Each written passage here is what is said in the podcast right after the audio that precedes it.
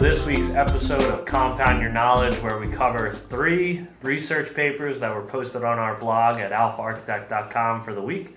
This week, uh, we have three papers 1042 QRP How to Finance a Seller Note, that was written by Doug. Um, yeah, super exciting title, uh, but uh, we promise it's full of good information.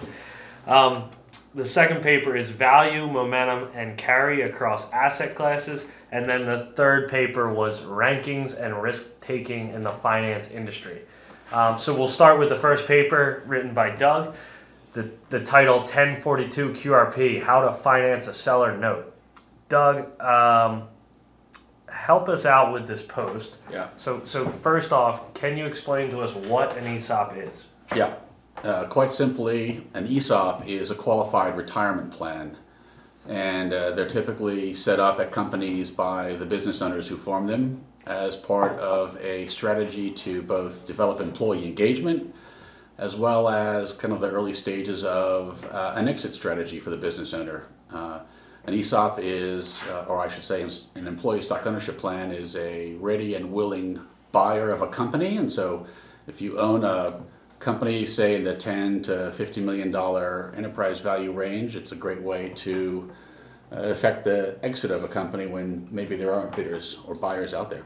And, and Doug, just following up on that, so in theory, it's an a way in which the employees can become owners in the company. Absolutely. It, Yeah. They don't own directly the stock, they own it through their uh, represented interest in a trust.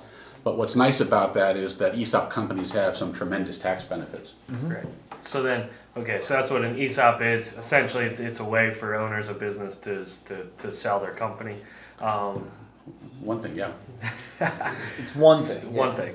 What what is a 1042 exchange then? Ah, well, uh, as I mentioned, ESOPs have some wonderful tax benefits to uh, uh, to the companies and the owners who form them, and uh, one of those things, one of those benefits written into the IRS code, Section 1042, in fact, enables a business owner who sells his stock to an employee stock ownership plan trust to do so on a tax deferred basis. In other words, if he elects a 1042 sale, he won't pay capital gains taxes on the sale proceeds until such time as he sells that rollover or that exchange, which may be never. He could die with it in his estate.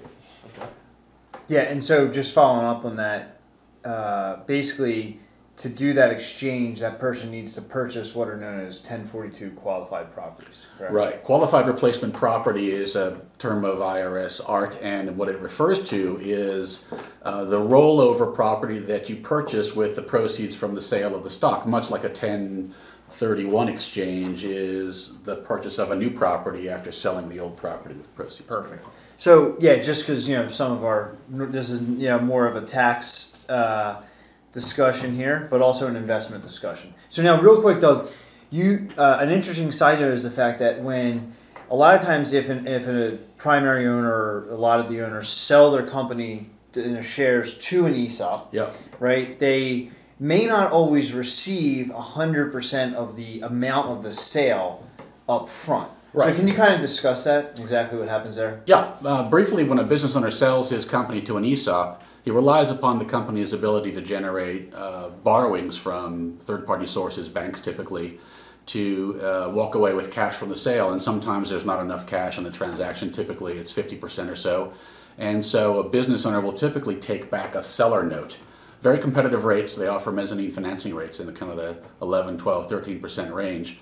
But the point is that when you have to purchase your rollover property with the sale proceeds and you don't have all cash, you have to finance the purchase of QRP, qualified replacement property, with what you've got. And there are a couple of ways to do that we talk about in the article. Yeah, and so just so we're all on the same page here, let's do a quick example. Yeah. Right, because I think putting numbers would make sense. So pretend I'm an owner and I sell my shares of the company uh, for $10 million Yeah. and I receive what?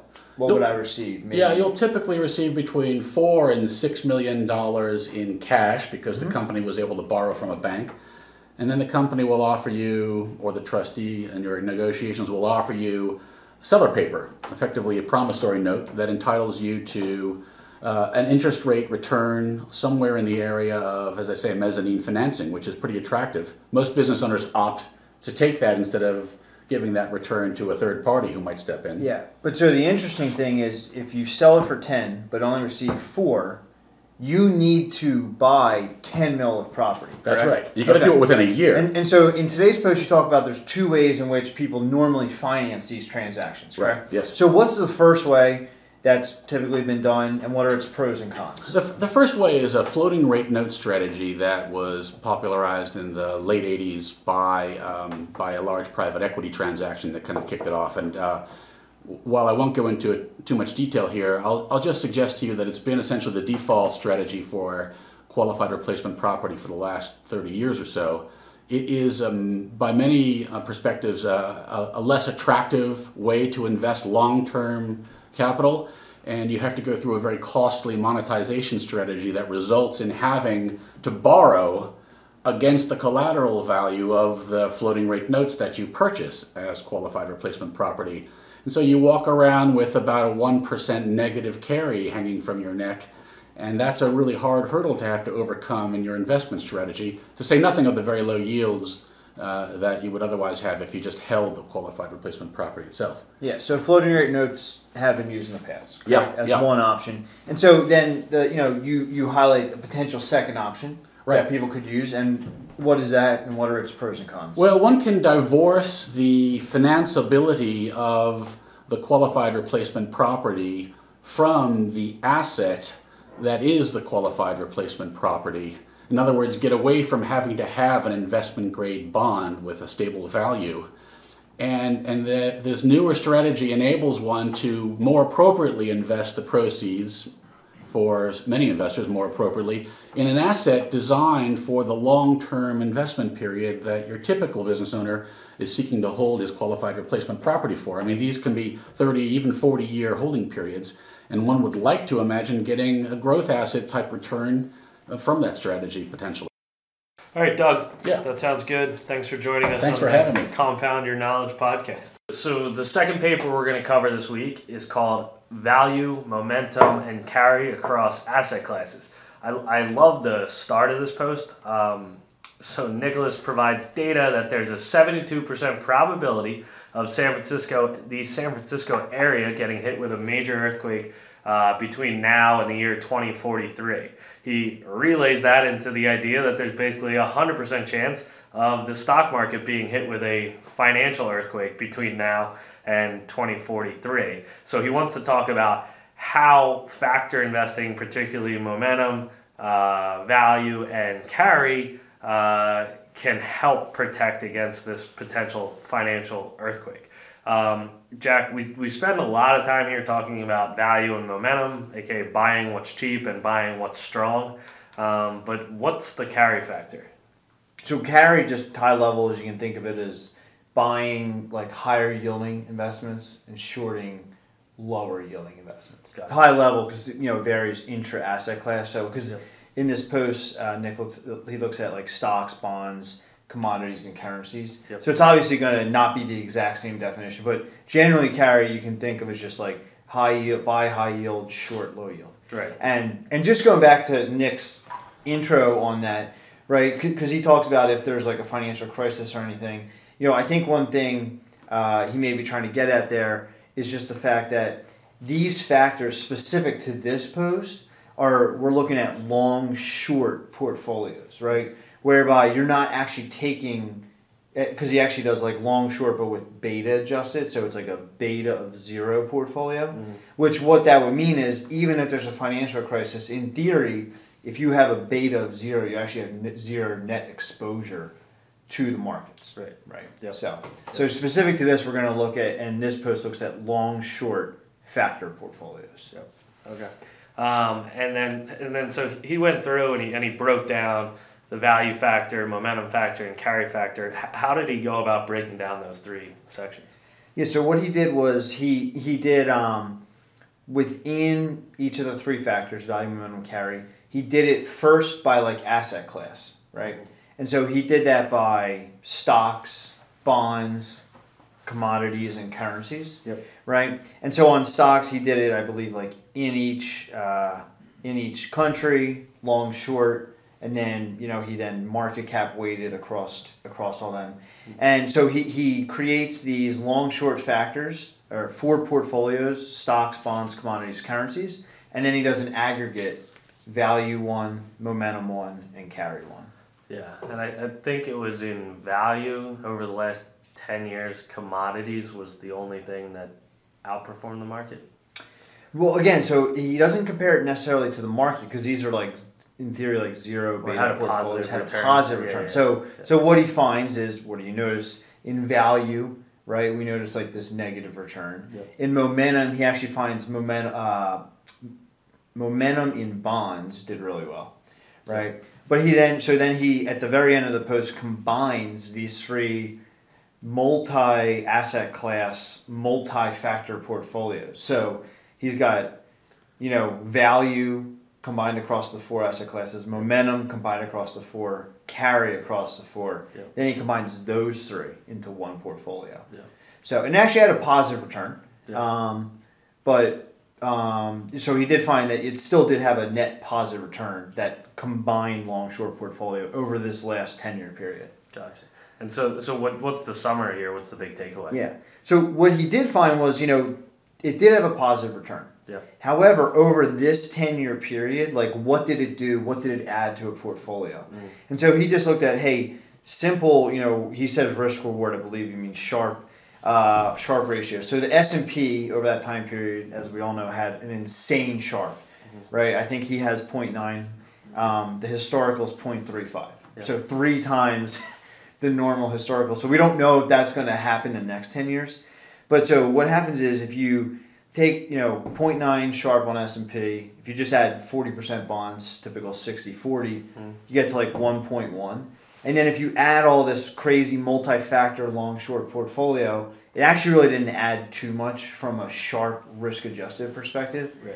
So it just highlights over the past 10 years, it didn't really add too much to a portfolio. Yeah.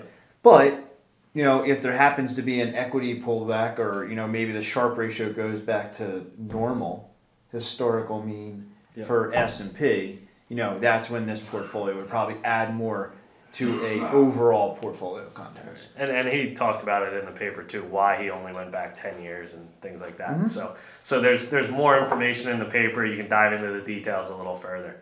Um, the the third paper we looked at this week uh, was rankings and risk taking in the finance industry. Um, this article, this post studies the impact of rankings on professionals' risk taking investment decisions. Someone once said that most of economics can be summarized in four words people respond to incentives. Um, Jack, what was the setup on this post? Yeah, so this is kind of like uh, an experimental thing. Um, they did some experiments both on professionals and both on students. Um, and the whole idea actually was to kind of look at the effect that uh, rankings have on people, right? So if you're, you know, working in a group context Yep. and all of a sudden, you know, you know what your rank is, how does that affect what you actually do? Yeah. And then, uh, so so then what, what did it end up showing? I, I mean, it ended up showing that rankings kind of matter, right? So essentially, you know, one one neat finding is, you know, if you can see your ranking and understand what it is, and you you realize that you're like underperforming relative to other people, you become like riskier. You start taking more risk options, right? So that was an interesting finding. Uh, that was in the paper. Yeah, and, and, and part of the finding was, was that based around people care about the relevant, like relevant rankings. Yeah, relative to who they're with. Right. Um, and then just another interesting point: are there are there gender differences in the uh, behaviors?